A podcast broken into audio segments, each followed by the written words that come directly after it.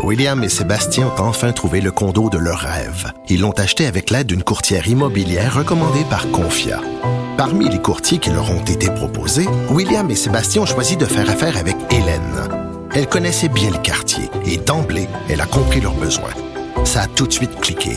Mais quand même pas autant qu'entre William et Sébastien. Confia, on se dédie à l'espace le plus important de votre vie. Confia fait partie d'Espace Proprio, une initiative de Desjardins. Protégez vos dépôts, c'est notre but. La SADC protège vos dépôts dans les institutions fédérales, comme les banques. L'AMF les protège dans les institutions provinciales, comme les caisses. Oh, quel arrêt! Découvrez ce qui est protégé à vos dépôts sont protégés.ca. Martino. Le préféré du règne animal. Bonjour, les petits lapins. Alors, vous savez que tous les jeudis, moi, je suis très de bonne humeur. Pourquoi? Parce que je parle à chaque fois l'excellent Joseph Facal, chroniqueur Journal de Montréal, Journal de Québec. Salut, Joseph. Salut Richard, comment vas-tu? Ben, très, très bien, malgré euh, tout ce qui se passe. Écoute, tu as écrit une excellente chronique sur Jean Charest. On va y revenir parce que, bien sûr, il faut parler de ce qui se passe en Ukraine. Et il y a une situation que je trouve totalement surréaliste, Joseph. J'aimerais avoir euh, ton point de vue là-dessus. Euh, là, l'Occident hésite à envoyer des avions euh, parce qu'on dit si on envoie un avion, des avions militaires à l'Ukraine, on va être considéré comme un co-belligérant, comme intervenant militairement. Et là, Poutine va déclarer la guerre. Donc, on va essayer de trouver d'autres façons d'acheminer les avions en Ukraine. Mais Christy, Poutine, il est pas fou, là. Il sait que c'est l'Occident qui est en train d'armer l'Ukraine. De toute façon, on n'est veut, pas des co-belligérants. Voyons. Oui, c'est vrai. Mais de l'autre côté, tu sais, euh, au cours des dernières décennies, il y a souvent eu des affrontements indirects entre les deux puissances qui, au fond, euh, si tu veux, chacune de leur côté armait euh, des tierces parties. Par exemple, Américains et Russes se sont affrontés indirectement en Syrie. Euh, un peu euh, quelques décennies auparavant, pendant la guerre de Corée, euh, États-Unis et Chine se sont affrontés en alimentant, si tu veux, les troupes coréennes du Nord et du Sud. Donc oui, évidemment, c'est une distinction tout à fait subtile que, Poutine, évidemment, va, va, va évidemment traiter avec, avec le mépris qui convient. C'est sûr que, d'une certaine façon, euh, nos dirigeants font un petit peu du mauvais théâtre. Et pour hmm. poursuivre un petit peu les chars sur ta lancée, ben, je te donne un petit peu un scoop sur ma prochaine chronique. J'ai pour toi une devinette. Qu'est-ce que Cuba, qu'est-ce que Cuba, la Corée du Nord, l'Iran et le Venezuela ont en commun? Ce sont quatre pays auxquels les États-Unis ont imposé des sanctions. Est-ce que ça a entraîné un changement de régime? Et voilà. Ah voilà. Et voilà, mais on dit, on dit qu'on n'a jamais vu des sanctions là, aussi rapides et aussi euh, fortes que ça, que c'est jamais vu dans l'histoire des sanctions économiques. Mais cela dit, moi, j'ai lu, euh, ben, j'ai lu une entrevue avec un historien qui est un spécialiste des sanctions économiques, qui a étudié ça toute sa carrière, qui a écrit un essai qui s'appelle The Economic Weapon. Et lui, il le dit exactement comme toi aucune sanction économique n'a réussi dans l'histoire de l'humanité à arrêter une guerre. Aucune. Richard, Richard, j'entendais l'autre jour euh, Biden euh, s'indigner et dire que là, vraiment, ça suffisait, il n'y aurait plus euh, d'importation américaine de pétrole russe. Allô?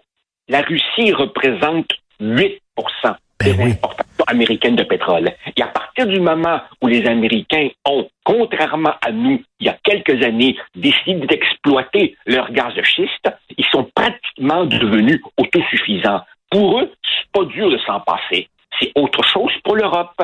Ben oui. au moins, au moins, ayons, ayons le, mérite de reconnaître la franchise du, nouveau chancelier allemand Olaf Scholz, qui, qui, qui l'a dit hier. Nous, là, on ne peut pas s'en passer. En 2011, l'Allemagne a fermé ses centrales nucléaires et le résultat de cela, c'est qu'aujourd'hui, 55% des importations de gaz de l'Allemagne viennent de la Russie. Autrement dit, l'Allemagne, elle est, si tu veux, accro à son pusher et à sa dope.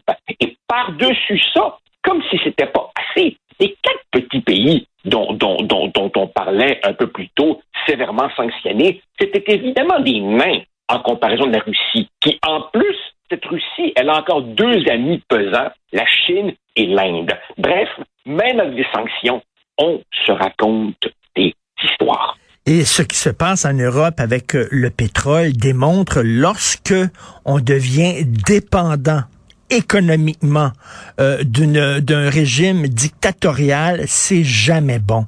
Jamais bon parce que dans, dans, dans survenant un conflit, on ne peut pas vraiment agir parce qu'on a besoin de ce qu'il nous envoie. Bien entendu, Richard. Et sur cette question de la dépendance au pétrole, euh, nous-mêmes, Québécois et Canadiens, avons peut-être là une belle euh, matière à réflexion. On ne cesse, par exemple, de condamner euh, le pétrole de l'Ouest. on ne cesse, évidemment, de s'opposer à tous les oléoducs. Mais la dernière fois que j'ai vérifié, au Québec et au Canada, quand je regarde nos gros chars, on n'est pas à la veille de s'en passer ben du pétrole. Donc, évidemment, je n'exploite pas notre pétrole, il faut l'importer d'ailleurs. Et donc, forcément, forcément, ça nous laisse dépendants. Moi, là, tant qu'à devoir consommer quelque chose, ben, j'aime mieux consommer la mienne que de la faire venir d'ailleurs. Avec tous les risques que ça pose en termes de dépendance et puis d'approvisionnement énergétique. Mais ça, évidemment, c'est très, très dur, n'est-ce pas, quand la, morale et la rectitude prennent le dessus, de faire entendre le bon sens le plus élémentaire. Là, on est dans, avec les sanctions, on est dans une intervention qui est purement symbolique. Hein. Il y aurait plus de Big Mac en Russie, il y aurait plus de Coca-Cola en Russie ou de PlayStation. Penses-tu vraiment que Poutine va arrêter sa guerre en disant, ben là, ça n'a pas de bon sens qu'il n'y ait plus de Big Mac en Russie? Voyons.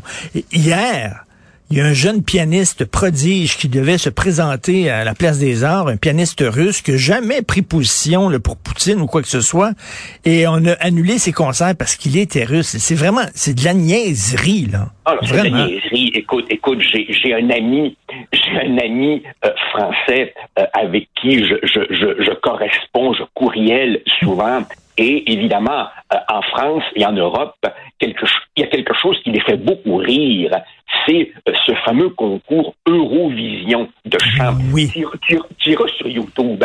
Il y a des fois des affaires hilarantes. Oui, oui, oui. Hilarantes à l'Eurovision. sais, le candidat de la Moldavie, c'est complètement... C'est Mr. Bean doublé de Borat. Et là, évidemment, là, on annonce, n'est-ce pas, que la Russie sera chassée du concours Eurovision. On n'aura plus les danseuses en balalaïka, puis hey, Poutine va trembler dans ses culottes.